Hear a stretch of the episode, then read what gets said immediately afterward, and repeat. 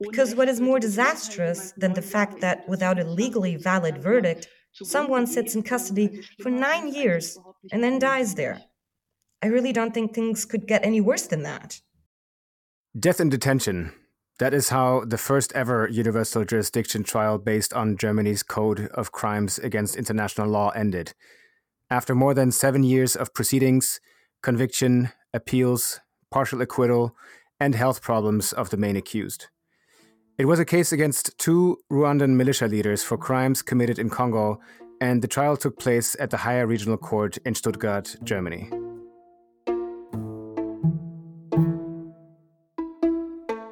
Welcome to Branch 251. Today, we will take a look back at that first trial. When did it take place? Where and uh, what were the success stories? Challenges, and failures, and how come the main accused died in custody. Fritz took a deep dive into this case and came back with a retrospective. When the trial in Koblenz came about, it made me think of that other trial, of the first one based on the German Code on Crimes Against International Law, or in German, the Völkerstrafgesetzbuch. When the arrests happened, I was interning with Human Rights Watch in Berlin, and we started monitoring the case. That was back in 2009. The case was brought to the higher regional court in Stuttgart in 2011, and it received a lot of international attention. In short, the German federal prosecutor brought this first case of its kind against two Rwandan leaders of the Hutu militia group Forces Démocratiques de Libération du Rwanda, or FDLR. The main accused was Ignace Murwanashyaka, president of the FDLR. He and his vice president Musoni were accused of orchestrating grave breaches of international law in Eastern Democratic Republic of Congo in 2008 and 2009 from their homes in Germany, where they had been living. Human rights groups and United Nations experts reported that the FDLR was responsible for killing several hundred civilians, pillaging and burning down numerous villages, and leaving many women raped or subjected to other forms of sexual violence. The accusations also included the recruitment of child soldiers. One of our guests on today's episode titled an article of hers about the start of the trial in 2011 in German, Ein Hauch von Den Haag, or in English, a hint or a touch of The Hague. And indeed, a case like this could have just as easily been brought to the International Criminal Court in The Hague. But it was Germany's federal prosecutor who pushed for international justice for crimes committed in faraway Congo. And then, 10 years later, Anwar R. and Iyad A. were arrested and Germany is again in the spotlight, this time for pioneering in putting Syrian officials on trial for alleged crimes against humanity, a worldwide first, with lots of international attention and high expectations, similar to the FDLR trial in many ways. And it got me wondering what could a retrospective teach us, looking back at Stuttgart and then on to Koblenz? What are the lessons learned, and where are we with those now? To try to find answers to these questions, Fritz talked with two people who know a lot about the FDLR trial and are now again looking at Koblenz with a special interest.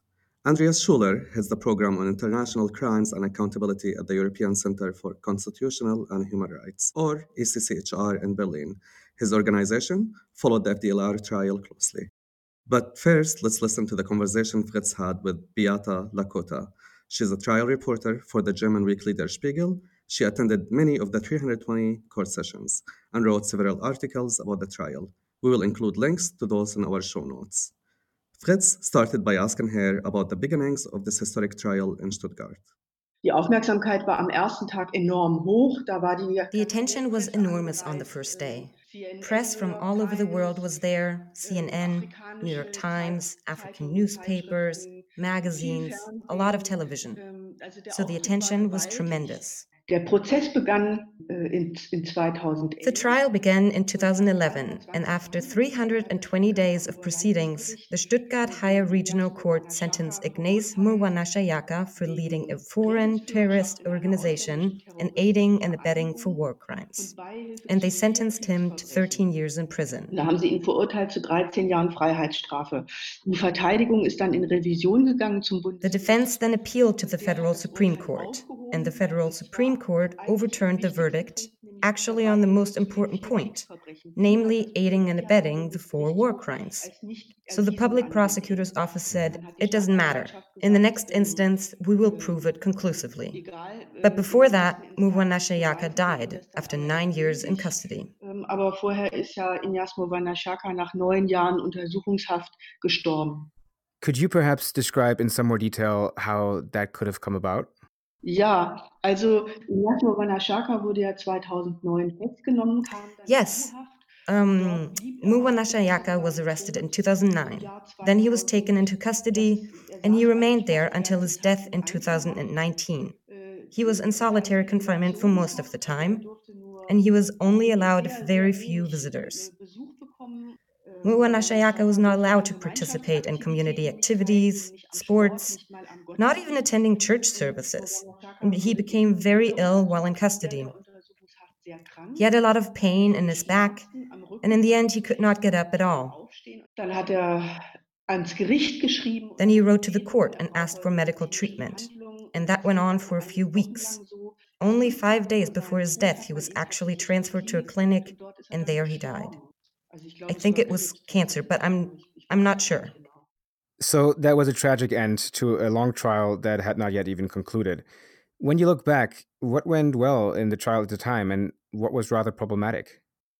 Also, was von Anfang an aufgefallen What was noticeable from the very beginning is that the prosecution was based on reports from human rights groups, uh, on UN experts, information that came secondhand. Auf die aus, aus zweiter Hand kamen. Das ist eigentlich schon am ersten Tag bei der Verlesung der Anklage als Problem evident geworden. Ähm, This became problematic on the very first day of the reading of the indictment. In the indictment, all witnesses were only numbered and had no names. And that was actually the big issue with the prosecution. It was based on anonymous testimonies which had been given secondhand to UN observers or human rights representatives. The entire victim side was not represented in the courtroom in any real form at all over the span of 300 days of proceedings. That is, of course, an enormous problem. It became more and more clear from one day of the trial to the next. In your articles, you also describe very impressively certain cultural differences that became apparent in the courtroom and which were problematic for the proceedings. Could you just describe a few of those scenes? Ähm, also das eine Problem ist natürlich schon mal ähm, das Übersetzungsproblem. Also One problem is of course the translation problem. So the witness appears, says something, the translator interprets, and immediately the defense objects. That means something completely different. For example, Mwanasha Yaka once wrote, The management of war costs him a lot of time. This is how it's translated. And then immediately, objection. Because Kinyarwanda is a language in which every word has many meanings. Is it now called war, or is it fight, or is it our cause? That's quite different. These were the problems that came up all the time.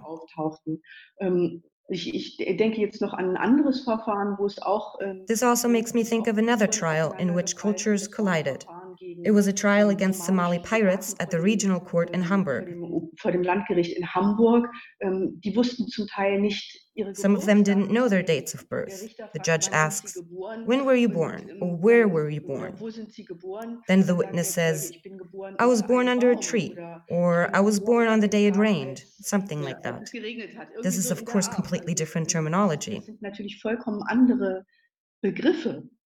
One thing that stands out, and which also produced quite a stir at the time, is that the presiding judge of the higher regional court in Stuttgart commented on the unsuitability of the German judiciary for such complex international proceedings. Could you summarize his statement and briefly describe how that was received at the time? Der, äh, der Vertreter der Bundesanwaltschaft hatte In his opening statement, the representative of the Federal Prosecutor's Office had announced that the court would pronounce a verdict not only in the name of the people, but in the name of humanity and humanness.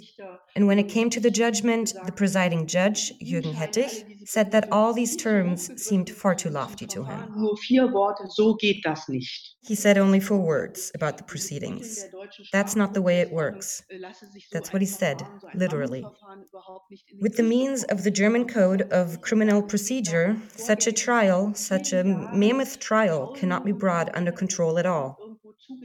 In fact, one has to say that we are talking about events that took place thousands of kilometers away, somewhere many years ago. The witnesses are not known by name, not even to the federal prosecutor's office. Other witnesses would have to be brought from the Congo or Rwanda to Germany. There are translation problems. There are 38 files alone with telecommunications monitoring protocols. That was all to be translated from Kinyarwanda. Das war alles zu übersetzen aus Kinyarwanda.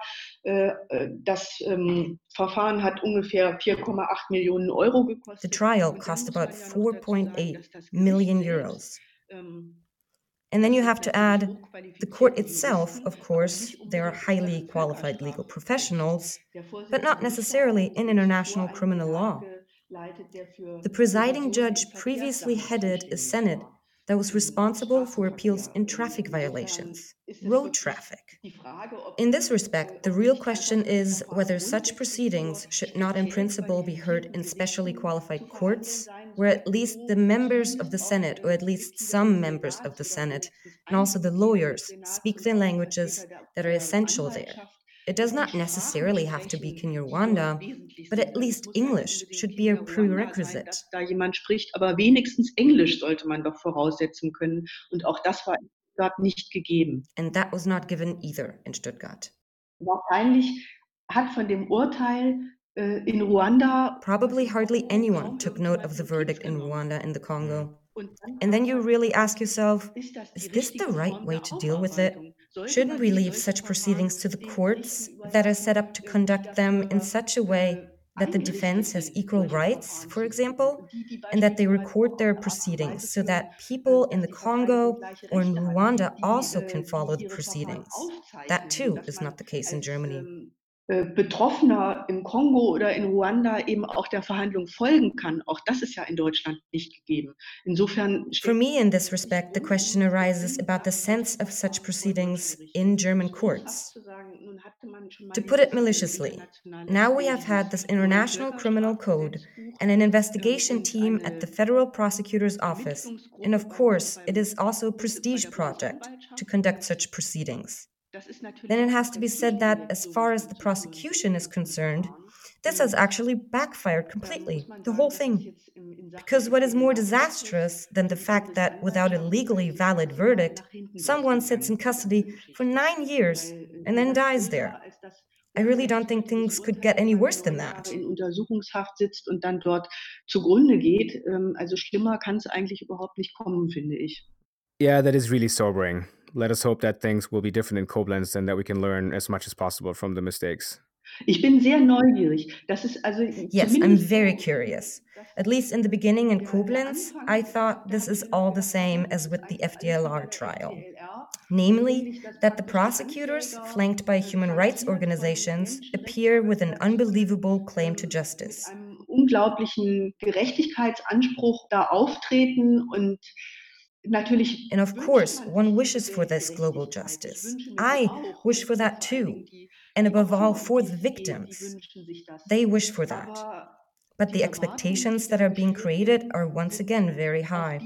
And I hope that they can be better fulfilled than with the FDLR proceedings. We certainly hope so too. Thank you, Beate. Your account definitely does not spare our listeners from any of the challenges and failures of the FDLR trial. And the most tragic element, the death of the main accused before a final verdict. We tried to find out what the cause of death was, but have not been able to find more concrete information on that. After an impression from a trial reporter, we will now hear from someone who followed the FDLR trial from another perspective, from the perspective of civil society. Now we turn to Andreas Schüller. His organization, the ECCHR, monitored the FDLR trial and published a report at the end of the trial. We will include this and other materials about the FDLR trial in the show notes. ECCHR is an organization that is also very involved in justice and accountability efforts for Syria generally, and the Koblenz case specifically. That's why Fritz went to talk to Andreas about the parallels and differences with the Koblenz trial and how he looks back at the FDLR trial 10 years later. Here is their conversation. Would you say that this FDLR case, looking back, was rather a failure or a success? Well, it's mixed. I mean, it was a success because finally there were war crimes uh, prosecutions under universal jurisdiction before German courts. Um, on the other hand, um, there were quite a number of issues. And if we just zoom in uh, to some of the difficulties, maybe you can help us understand one or two um, more concretely. What would you say were the most interesting and structural difficulties that the German justice system should have learned from and perhaps did learn from leading up to other cases, such as in Koblenz right now, or did not learn from since the difficulties at the FDLR trial?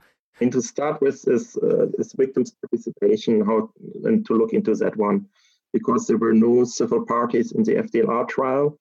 Although victims have have the right to participate in those trials. And now in the Koblenz trial, fortunately, there is a victims' participation in the form of, of civil parties, so there's an improvement.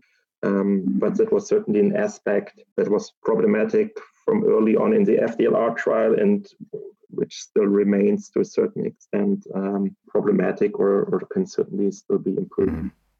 Do you think that the that some of the evidentiary problems in the FDLR trial may have been not fixed, but perhaps improved if victims had participated? It's definitely important that victims are represented from very early on, also in an investigation, and not only come in when the trial starts. So, because also during investigation, of course, the victims and their representatives, yeah, can provide information to the investigators. Of course, they can also later provide um, evidence um, to the court. So now, after a bit more than two months of, of trial in Koblenz, is there something that, that you can already identify where the lessons were learned, or on the on the other hand, maybe not? Yeah, we see here still the difficulty for um, the Syrian community, um, other survivors, to, to meaningfully participate or monitor what's happening. Um, mm-hmm. A problem already in the FDLR case is basically nothing that was happening four years in, in court in Stuttgart was made available to people in the region. Also, uh, different German ministries did not bridge that gap. Basically, if it's not the role of the judiciary, but then on the Foreign Office or the Ministry of Economic Development, for example, to say, look, there's a a, a, prosecution of, of massacres that happened here uh, going on under international standards in a German court, and, and all of that were not communicated in the region. And it's it's now with Syria again, it's a different scenario. It's, it starts easier because many survivors also live in Germany and can more easily go to attend court sessions. But then if they don't speak German, they cannot follow because you don't have any translation to Arabic for visitors, which right. courts in other jurisdictions provide. And I think it would be possible um, also under the German procedure rules um, provide that. Um, but there's also no audio visual recording, although it's a, a extremely important case um, for Germany, but also for Syria. So from a global perspective, it's certainly a case also in years to come. Researchers, scientists, historians would like to uh, analyze it um, about um, systemic torture in Syrian prisons and so on. And there's no documentation whatsoever. So that's also another lost opportunity here, which we saw in the FDR case and where we still don't see any improvement now here in the Syria case. So, one thing that we heard after the FDLR trial to improve trials of, of the kind was that perhaps it would be worthwhile considering, as the German uh, justice system, to focus trials like these at one court in one specific uh, location where uh, the judges and, and everybody working uh, with and towards the court have um, expertise in this regard. Um, like we're seeing in other countries such as France and, and the Netherlands. Is that something that uh, has been discussed in Germany, maybe since the FDLR trial? And Um, we are now seeing this trial in Koblenz, so so you know we're not seeing any signs of it. Um, but it would be interesting to to to get your take on this. Yeah, one had wished that the uh, court in Stuttgart would have been also better prepared or more open to universal jurisdiction trials at the time. Um, but we also see now with the trials going on in the context of Syria and Iraq, many smaller cases um, led by the federal prosecutor or actually also by the um, local general prosecutor's office. If you see now how many cases we have on Syria in, in, in total, uh, that would be too much, I think, for just one court. And so it's good that also the prosecutor can files indictments uh, with different courts in different regions, and that all courts basically make experiences and are exposed to those cases, uh, which which is good in the longer term. One last question, looking back at the FDLR trial, how do you look back at this, yeah, rather tragic end of, of that of that um, trial? Yeah, in perspective, the FDLR trial was an important one because it was the first one um, under this Code of Crimes Against International Law in Germany. Uh, there's a quite bitter taste, of course, with um, the men accused dying in detention before there was a, a final judgment. Um, you can also question the length of the whole trial, um, um certainly, and there's quite some frustrations, I think, of on all sides of all parties involved in this case because of some difficulties in how to lead such a trial by the court of how to balance the rights of the accused of victims uh, of the prosecutor um, and but on the other end, also uh, all parties involved learned a lot, and those lessons learned, I think, are already applied in cases on on Syria, um, and are actually also facilitating um, cases on Syria. But now with the full set of cases on Syria and Iraq, also the smaller cases against non-state actors, and that's a good way forward. It is obviously too early to say whether Koblenz will do better than Stuttgart, to oversimplify a bit here. The Koblenz trial is still in the beginning stages. But based on our discussions and what we learned from Beate Lakotta and Andreas Schüller, I think we can already observe a few interesting points. And what do you think they are, uh, the three most significant items that we learned from them? I think to start with, it is interesting to compare the types of witnesses. As Beate told us, the prosecutor in the FDLR trial based the indictment on anonymous witnesses to a large extent. That is, of course, not unheard of and has to do with the personal security of witnesses, but the witness accounts came to the prosecutor secondhand. And together with the anonymity, that just has an effect on the credibility of the evidence, of those witness testimonies, and eventually on the legal value of it. Now, in Koblenz, at least in the first few weeks that we've been observing, we're seeing that the prosecutor is bringing witnesses to the trial that are not anonymous not numbers, but real voices in the courtroom with firsthand testimony. That makes the case stronger. But as we discussed two episodes ago, that does have the potential to create certain problems in terms of personal security of the witnesses. One of the witnesses actually claims that his family has been pressured, even threatened, because he testified in Koblenz.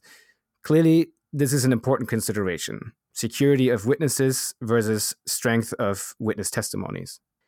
And then, especially for these kinds of trials dealing with international crimes, the whole topic of victim participation is absolutely crucial. In Stuttgart, at the FDLR trial, no victims participated at all as civil parties who joined the prosecutor's case against the accused. That is very different now in Koblenz, as Andreas said, and has to do with a lot of things. For example, that many Syrian victims now live in Germany. The fact that victims are now officially participating as civil parties in this trial, that's a hugely positive development when comparing the FDLR trial to Koblenz. You might also remember that we did reach out to the court spokesperson and uh, uh, to address an important lack of outreach and the fact that court sessions are not translated to Arabic. Uh, in their reply, they pointed out the court's official language is German and simply referred us to the German Code on Criminal Procedure. I think it is safe to say that Koblenz Court, similar to the Stuttgart Court, just does not see these problematic elements as their responsibility to address or solve. They do not fit into the procedural rules, and that's it. And of course, that is understandable in a way, but still problematic, especially after very similar problems were identified and solutions were proposed by civil society representatives after the FDLR trial. I think we have arrived at the crux of it all. These German courts can only do so much, at least That's what they have been saying and still seem to be saying. It's perhaps also a way of theirs of signaling to all this global attention we are not the ICC. We are not a United Nations tribunal. We only have so much capacity and resources. We are no international judges trained in international criminal law. Lower your expectations, everyone. And at the same time, Germany does have the Code of Crimes Against International Law and its legislation. Germany has made pure universal jurisdiction cases possible in its justice system. And the Federal Prosecutor's Office and the German War Crimes Unit are using this legal framework to push these kind of cases. Exactly. That is the disconnect right there. Having said that, experts and commentators agree that trials like the one in Koblenz are only the third best option for justice for Syria. As we discussed in an early episode of this podcast, other preferred roads to accountability in Syria are either impossible or blocked. Fair and objective trials cannot be expected in Syria itself, and the International Criminal Court in The Hague is not an option.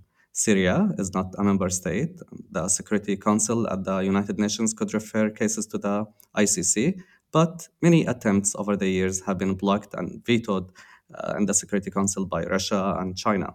The option of universal jurisdiction in European countries is not ideal.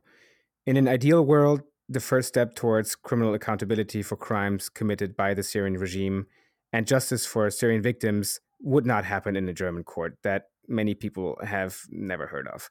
In the earlier episode, I said nobody has ever heard of it. I think that is probably changing now, and Koblenz is becoming a name. What we have learned from Syrian victims and survivors that it is a first step, a small one, and only a start, but it is justice, fair and objective. It may not be ideal, but it is absolutely better than nothing, like all those years before. And that brings us to the end of this week's episode. In case you are wondering where the court update is, there was no court session this week. The trial will resume on the 29th of July, so next week. We will update you on anything significant that might happen next week in court, but stay tuned for an entire episode on court updates the week after next. First, next week, we will dive a bit deeper into a topic that we have mentioned several times before, but we have only scratched its surfaces. The Caesar photos. We will learn more about these gruesome photos and how they made their way from a Syrian military photographer's camera to the case files of European police and prosecutors. And Karam, you will tell us your very own relationship with these photos, dating back to 2013 when you lived in Turkey. And then just the other week, you had a pretty shocking experience with the photos. Yes, I'll tell your listeners more about it next week. Until then, thank you all for listening. See you next week. See you then. Branch 251 is created, produced, and hosted by Karam Shoumali and Fritz Streiff. Production feedback by Maarten van Doornmalen. Production assistance by me, Pauline Peek. Katharina Boel provided this week's voiceover, and Hannah El Hitami is our court reporter. This podcast is listener supported. You can help keeping it going by subscribing, rating, reviewing, sharing it with your friends, and by becoming a patron of the show via Patreon. You can find a link to our Patreon page in the show notes. Thank you for your support.